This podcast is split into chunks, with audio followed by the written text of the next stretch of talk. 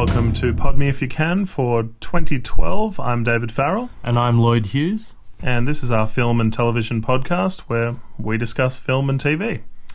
A quick note on spoilers. We're discussing the films always after having watched them. So if you don't want crucial details of the film ruined, maybe rent or buy or watch the film in theaters before listening to the rest of this podcast. Today we're talking about The Adventures of Tintin, The Secret of the Unicorn, the newest film by director Steven Spielberg. It's based on the famous comic book series written by Hergé, which was first written in 1929. And he was one of the... Its series is one of the most popular European comics of the 20th century, and translations have been published into more than 50 languages. More than 200 million copies have been sold to date. Lloyd, there are 25 books... Will we see 20 sequels? Yeah, that's possible. I think this is going to go down as a big, massive summer movie. I don't know if the figures are out on it yet, but yeah, I can see right away that kids are going to come, you know, rushing to the cinemas to watch this. It looks absolutely fantastic. I guess there's always the danger that kids won't have heard of Tintin. Oh, yeah, yeah. I mean... I think he's revived the whole franchise with this. I heard a lot of purists. The reviews are really mixed. The purists... weren't liking where Spielberg has taken it, but I thought it was a great reinvention for the modern cinema-going audiences. I think the kids are right into that sort of take on Tintin, I guess. I watched it when I was young, the cartoon series, and I did read the books, and I'm shocked at how much I forgot and didn't know. I was like, oh, were there twin cops in this whole thing? You know, I didn't remember that at all. Yeah, Thompson. Yep. I was like, I don't remember that. Did he have a dog? Of course he had a dog. Well, this one was the amalgamation of three books. Yeah. It was Hergé's estate gave permission for several stories to be combined. It was Red Rackham's Treasure, The Secret of the Unicorn, obviously in the title, and also The Crab with the Golden Claws. And the reason for that one was so that audiences could see how Tintin and Captain Haddock first met, which I think was really important. What did you think of their relationship? Yeah, that was great. That was excellent. Like, he was funny.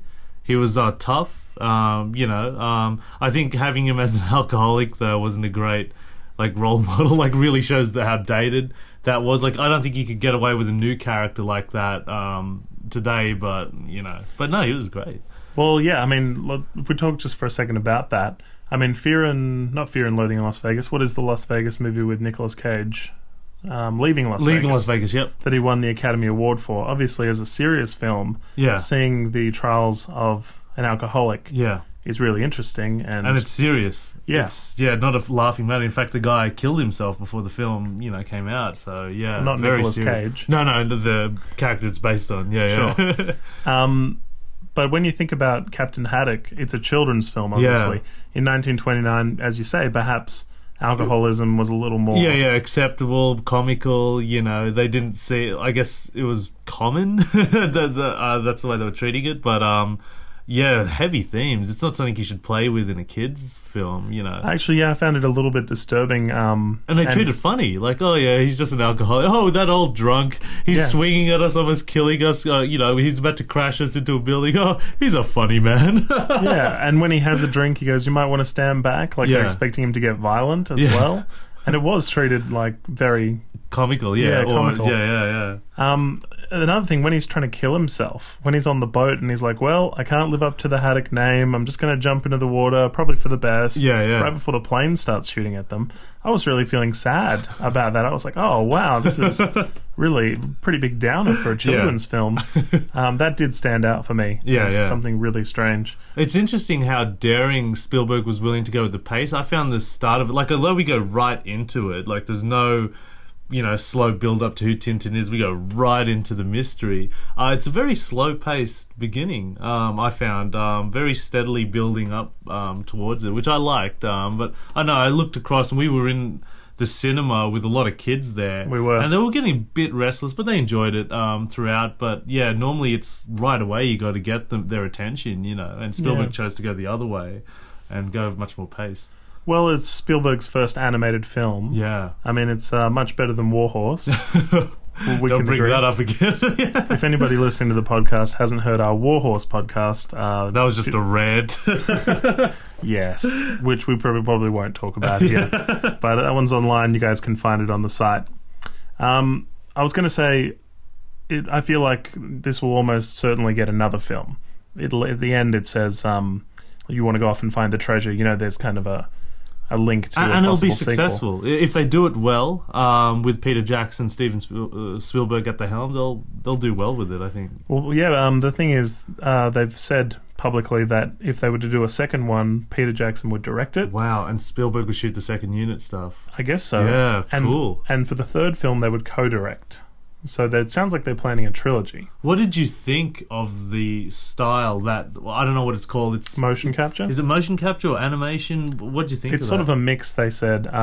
Motion capture for most of it, and like Snowy is animated. There's some CGI elements in there. Crazy realistic at times. I feel like when they were in Morocco and when they were in the water looks crazy real. The detail on the hair... Yeah, as well. I mean, I think where they're losing it is the faces, but obviously they're trying for a more cartoony look. Yeah. This isn't the film that's trying to... replace actors. Yeah, replace actors. Have you seen an Al Pacino film called Simone? No. Okay. It's Simone stands for Simulation 1, and she is basically a made-up CGI person who...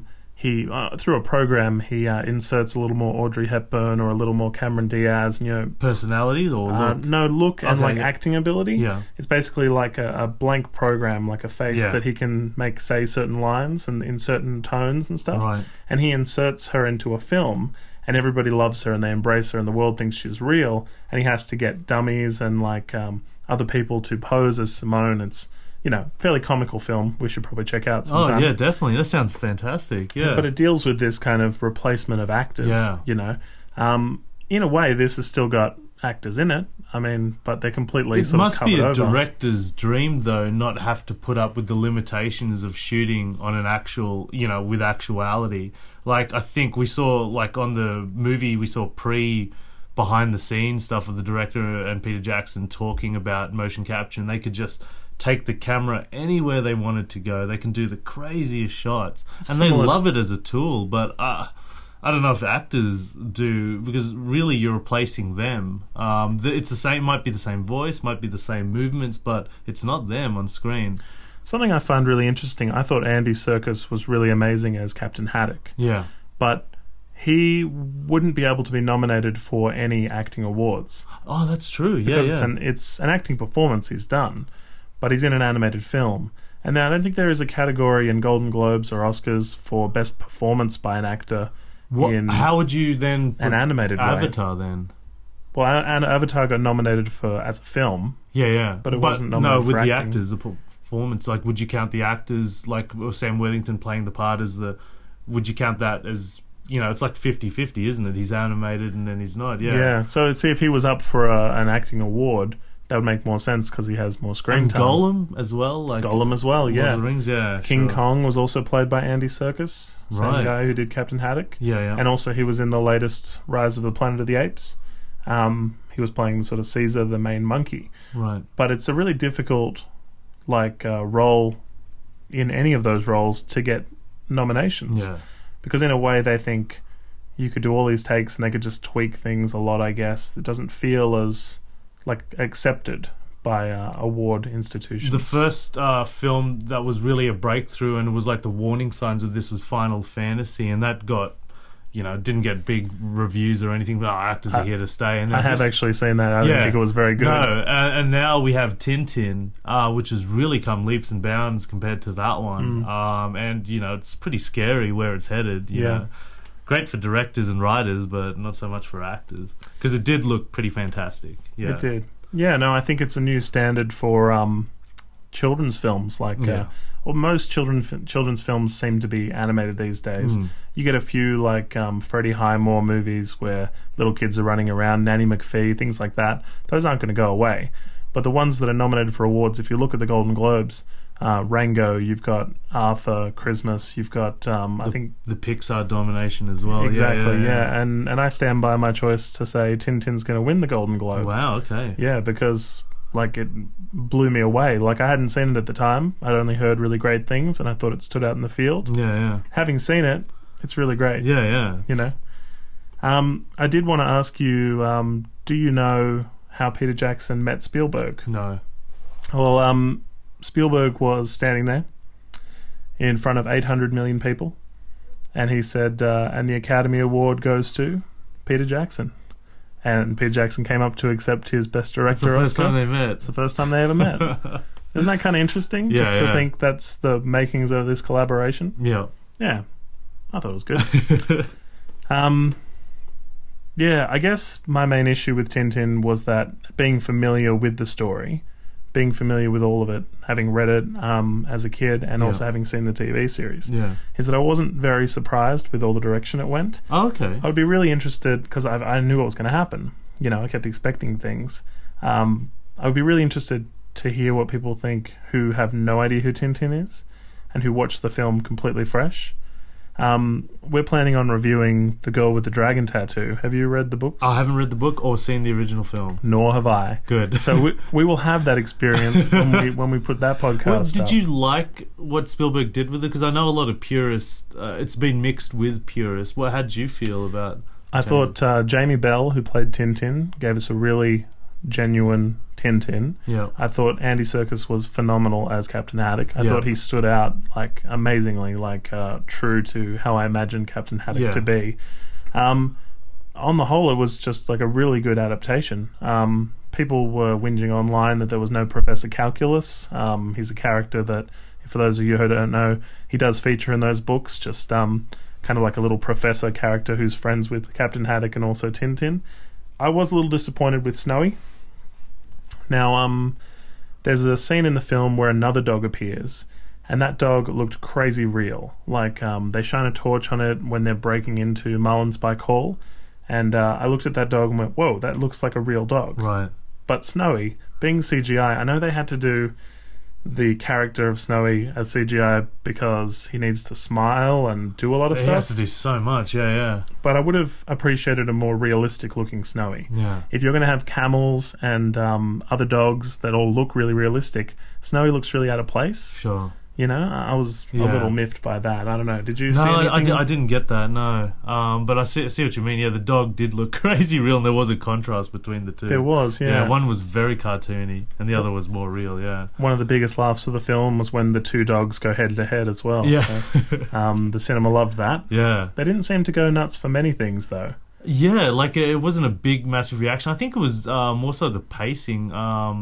I don't know, maybe it was just too slow at the beginning at times. Something I found was the first 2 minutes, let's say, was completely silent. It was about 7 different sort of Amblin logo, Paramount logo, whatever logos for all of the production companies, and it was dead silent. And everybody in the cinema, there was a few giggles, there was a bit of whispering. Nobody really knew what to do with it. There was a little bit where we thought, I guess, the projector had broken down.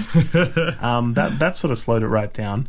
Then you get into this animated sequence. It's interesting. An animated credit sequence, rarely you see that nowadays. Normally it just goes, after the Paramount logo or what have you, it just goes, the title of the film, and then we're straight into it. They don't bother with a title sequence. It's great to see one, but it is. It was like a little adventure in itself. Yeah. And 2 things I noticed about that. Oh, we saw that in Mission Possible too, didn't we? Oh, I didn't like that one. But anyway, the Tintin one, 2 things I noticed. One was that all the text in the opening and closing titles was the same text they use in all the books. Brilliant, yeah. Which was really good to see, just made it really familiar. Yeah.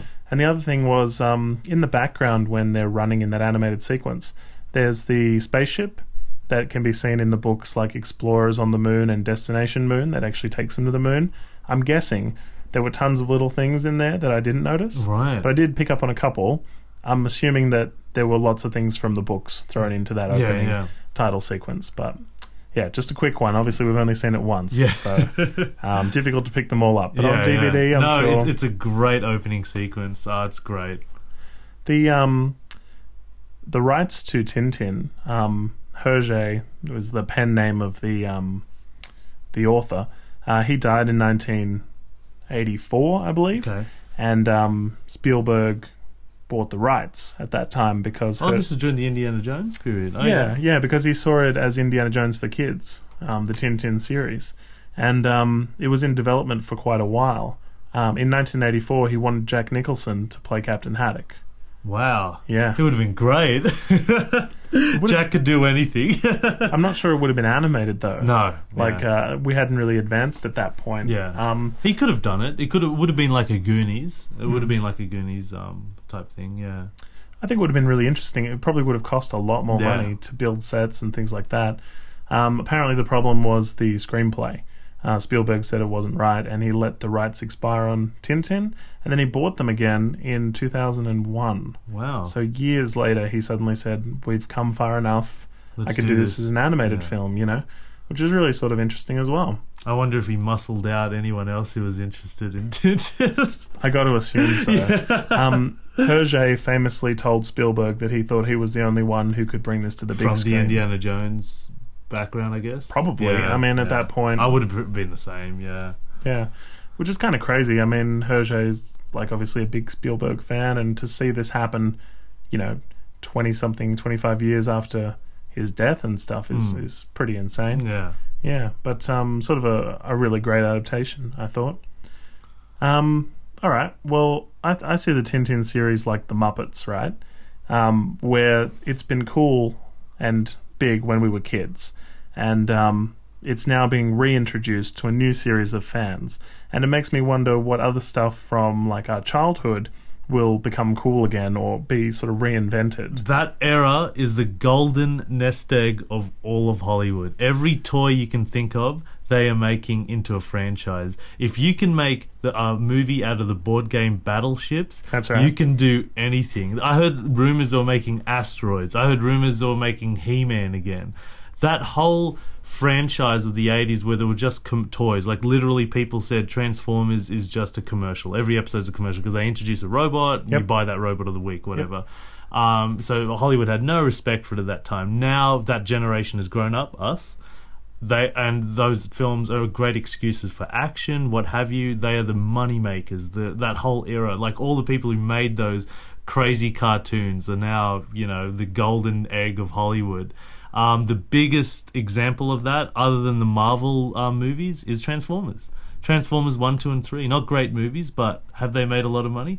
Yes, they have. And they will make 4, 5, and 6. I wouldn't be surprised. Yeah. I'm not sure whether Michael Bay will continue or Shia LaBeouf will continue. Sure, yeah. But yeah, I completely see what you're saying. Yeah. They've been multi-million-dollar machines, if you pardon the pun, the Transformers. And Tintin follows suit. Oh, well, Tintin's much older, but from the 80s, I think they generated cartoon around that time, and yeah, like hell, they might make Widget the World Watcher or Chipmunks or the Smurfs. Oh, wait a minute, they've done that. Oh, except for Widget the World Watcher. But the Smurfs, yeah, have definitely I'm surprised they haven't done Captain Planet. Oh, yeah, I was about to say, Captain Planet is somebody who's trying to save the planet, and there's still issues of environmental global warming. They could put like Al Gore as star.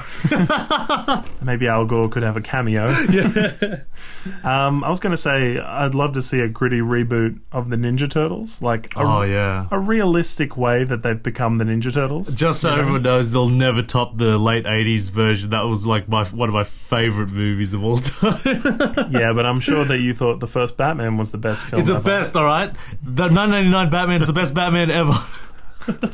Apologies to those of you wearing headphones. Another one, G.I. Joe.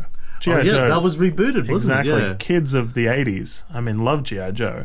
And it probably made a ton of money. It still falls under, is there going to be a director who's going to give it enough respect and treat it right? G.I. Joe, you could make a great franchise out of it, but they decided to play it quick, get a second-rate director, bunch in a whole, you know, bunch of crappy stars in the lead, and then, you know, put a whole bunch of CGI and effects, and then you got your moneymaker.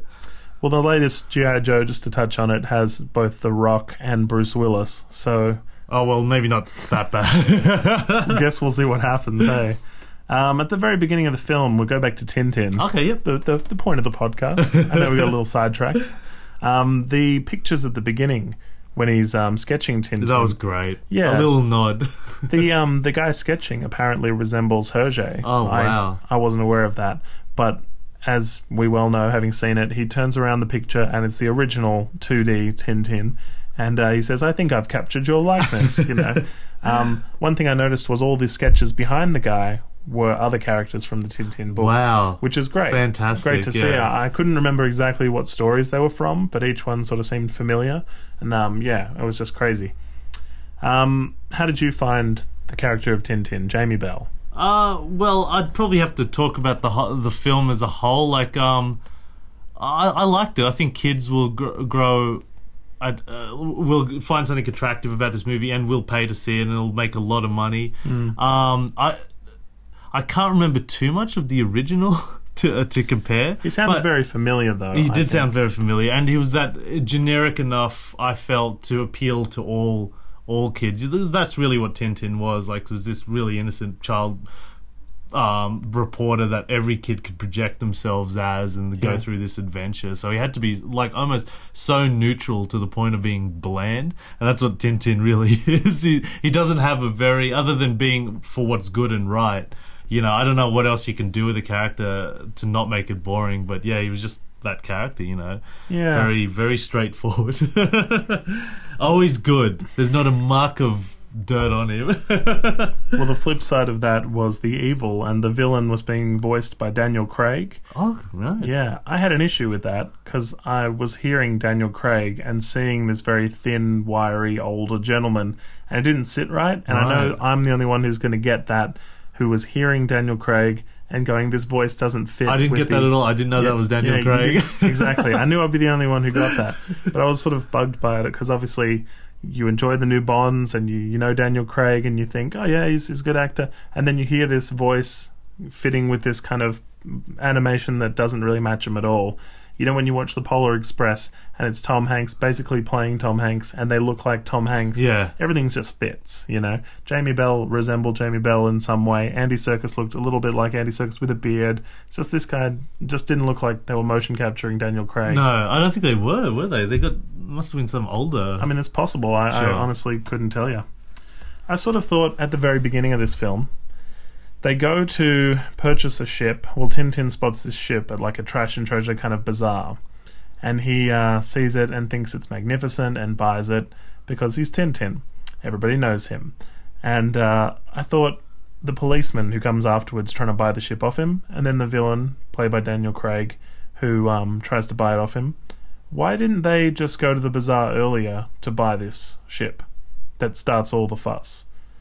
Because, I think the Tintin plots, weren't they all full of conveniences? Conveniences, sure.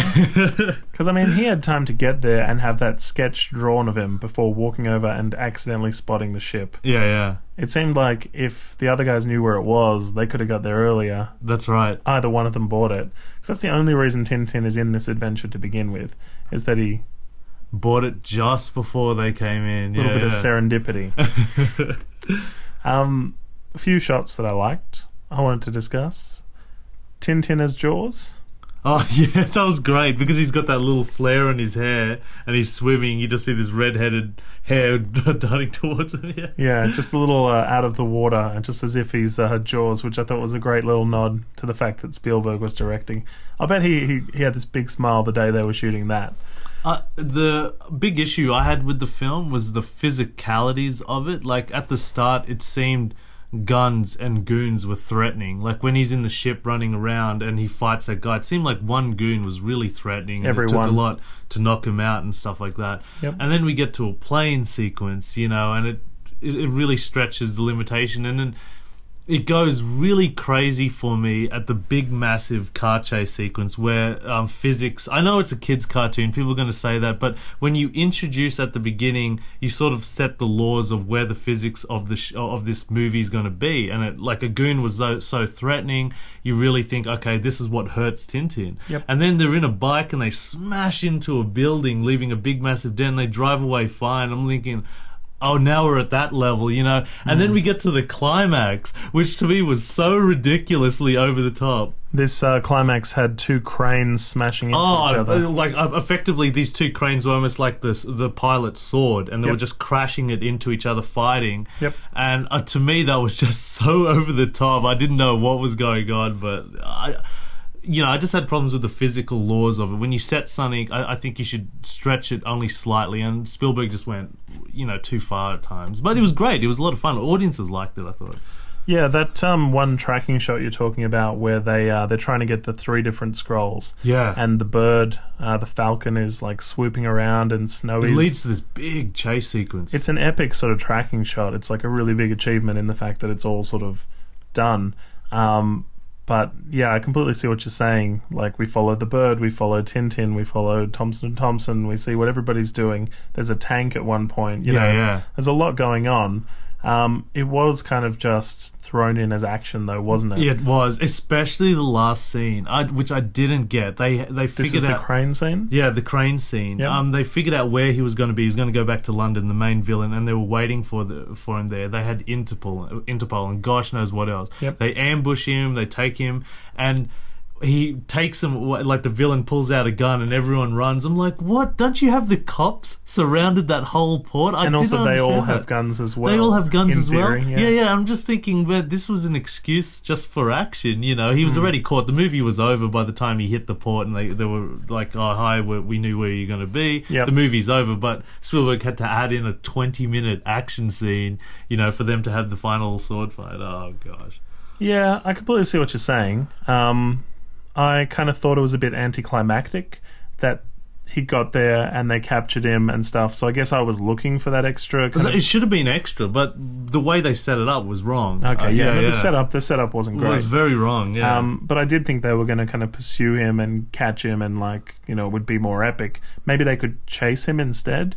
But then you don't get the Haddock versus his arch rival. Yeah, that's right. They needed that closure for them to face each other in the sword fight, I guess. But the way that was set up was just, oh, God. Speaking of the physicality, there was that scene on the boat where all of the sailors were asleep and just kind of the ship going side to side, they're all falling in around each other. I mean, that was thrown in for kids. Yeah, that's right. You know, like, they all would have woken up, and it's ridiculous that the beds didn't have supportive enough sort of edges that they wouldn't slide a little bit back and forth. You know, and I don't really remember that being in the film at all. Sorry, in the book series at all. Yeah, I don't remember that. Yeah. But the dog... Again, let's talk about the realities of this children's film as if they're, you know, real. Yeah.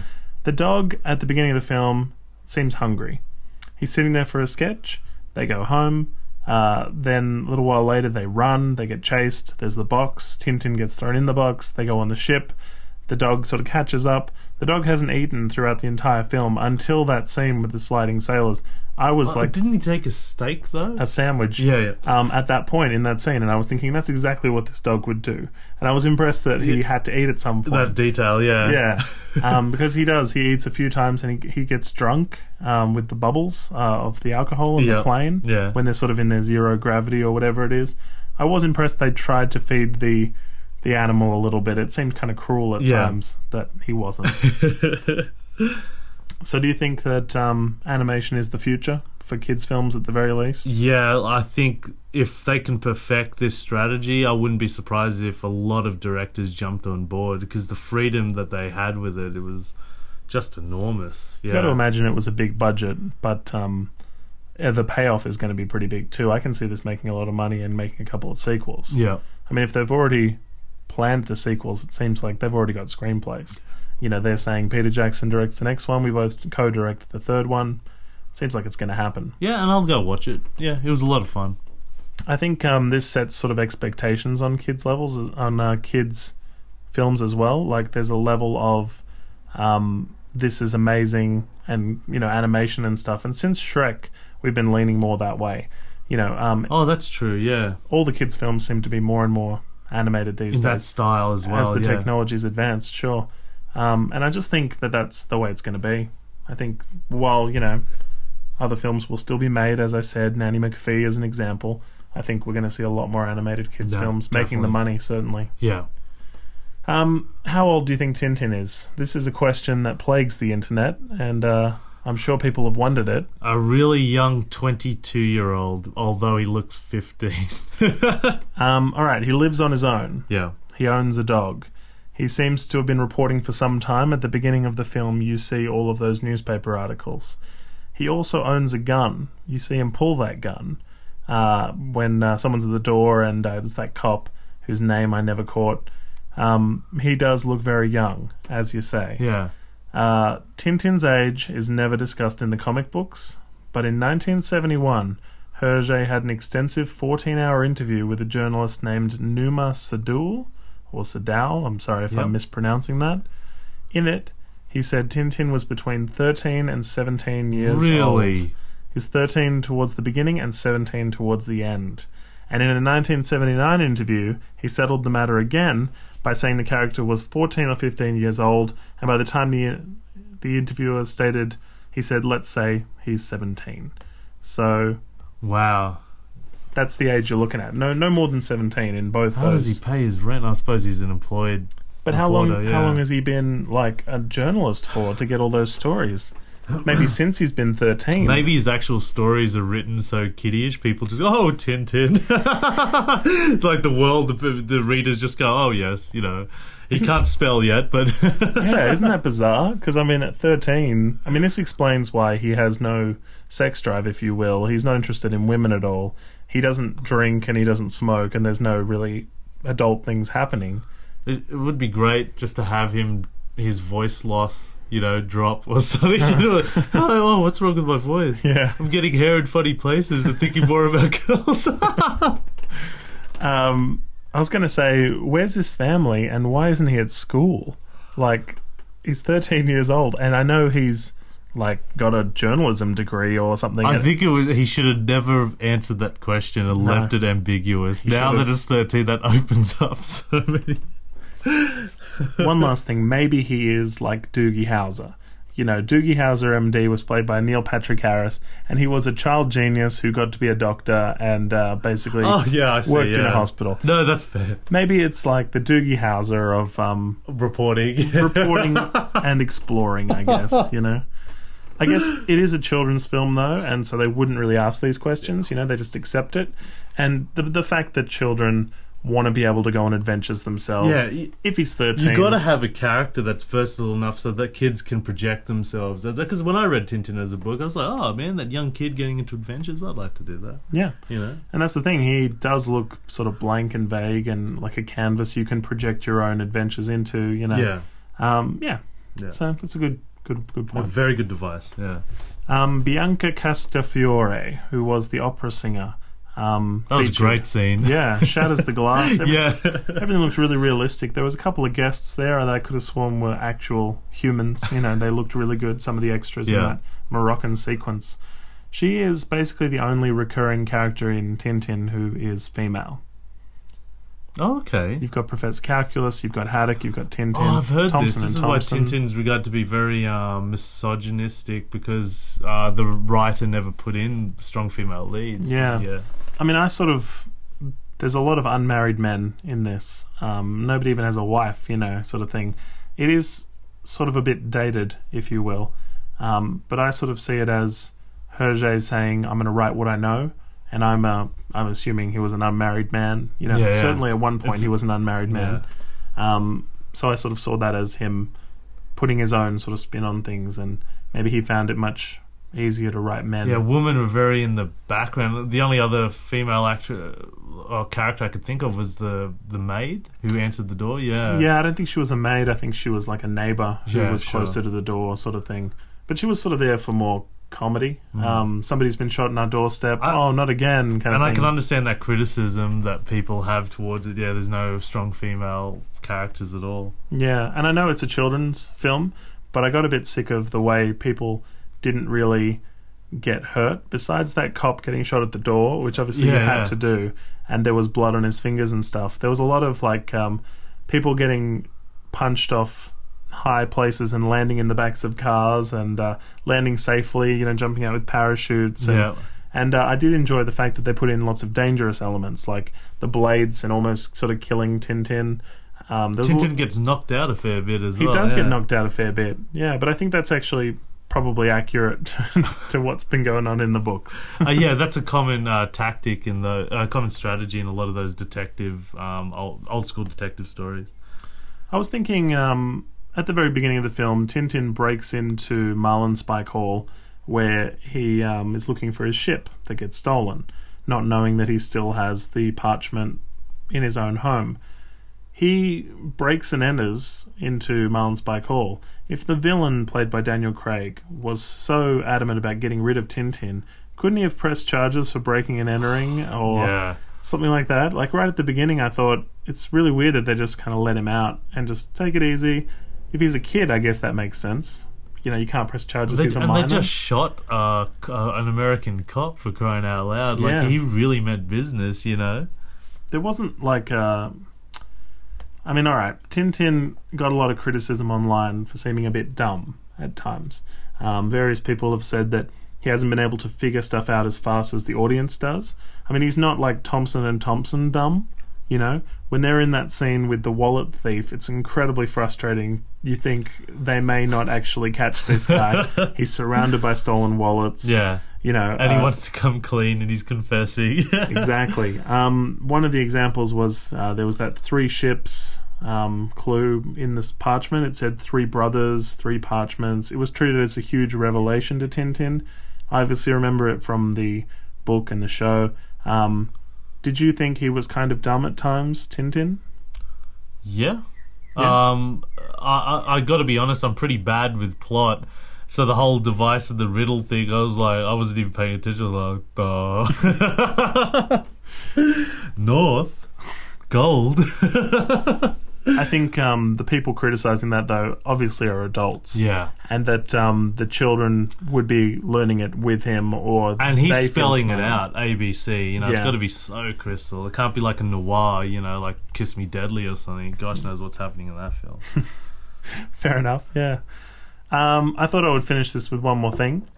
Philip Pullman, who is the author of His Dark Materials, which is the Golden Compass series with Nicole Kidman, that's it.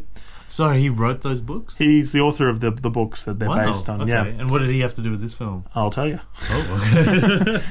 He commented that Tintin was one of his favourite characters, and that that was due to his blankness, his lack of depth, and it makes him an empty page on which adventures can be drawn. Wow, which is what we just said. Which is exactly what we just said. So we're not the only ones who think that. And if you go and see Tintin, I'm guessing that you'll be able to sort of project a background for Tintin. You know, he doesn't have any depth. He has no backstory. Nothing at all. You don't know why he's seemingly... He could be an orphan. He has no family. He has a dog. He's friends with a captain who's drunk. You know, it's sort of a very kind of... children's story, you know, like the adults are the ones all who he has is this driving force to get to the bottom of the mystery and to tell the whole world through his stories. That's all he's got, and a sense of right. Yeah. That's Tintin. So I mean, good moral compass, and you can kind of project what you want onto there. So I pretty much agree. That's it for this week. The Adventures of Tintin, Secret of the Unicorn came out on Boxing Day, but still in theaters if you're interested in checking it out. Otherwise, I'm sure it's out on DVD before Christmas, let's be honest. Let's not forget it was shot for 3D, so if you can take your kids out to watch it on 3D, I'm sure it'll blow them away. All right, time to get a little business out of the way. You can head to www.podmeifyoucan.com and check out any podcasts you might have missed. You can always search for Podme If You Can in iTunes, rate our podcast, leave us a comment if you have the time. Next time will be Lloyd's choice of film. What will we be discussing? Super, which is just coming out on DVD. Yeah, it stars Rainn Wilson from the US version of The Office. So we'll be into that one in probably less than a week. And I was explaining this podcast to a friend of mine, and she said, so it's kind of like a book club, but with films. So I like that analogy. So if you want to try and watch that film before next week, it's on DVD now. It's available to rent or buy. That's almost it, but if you search Podme If You Can on Facebook, you can become a fan, drop us a line, let us know what you want us to review, and leave us a comment. Until next time. Thanks guys, all the best. Bye.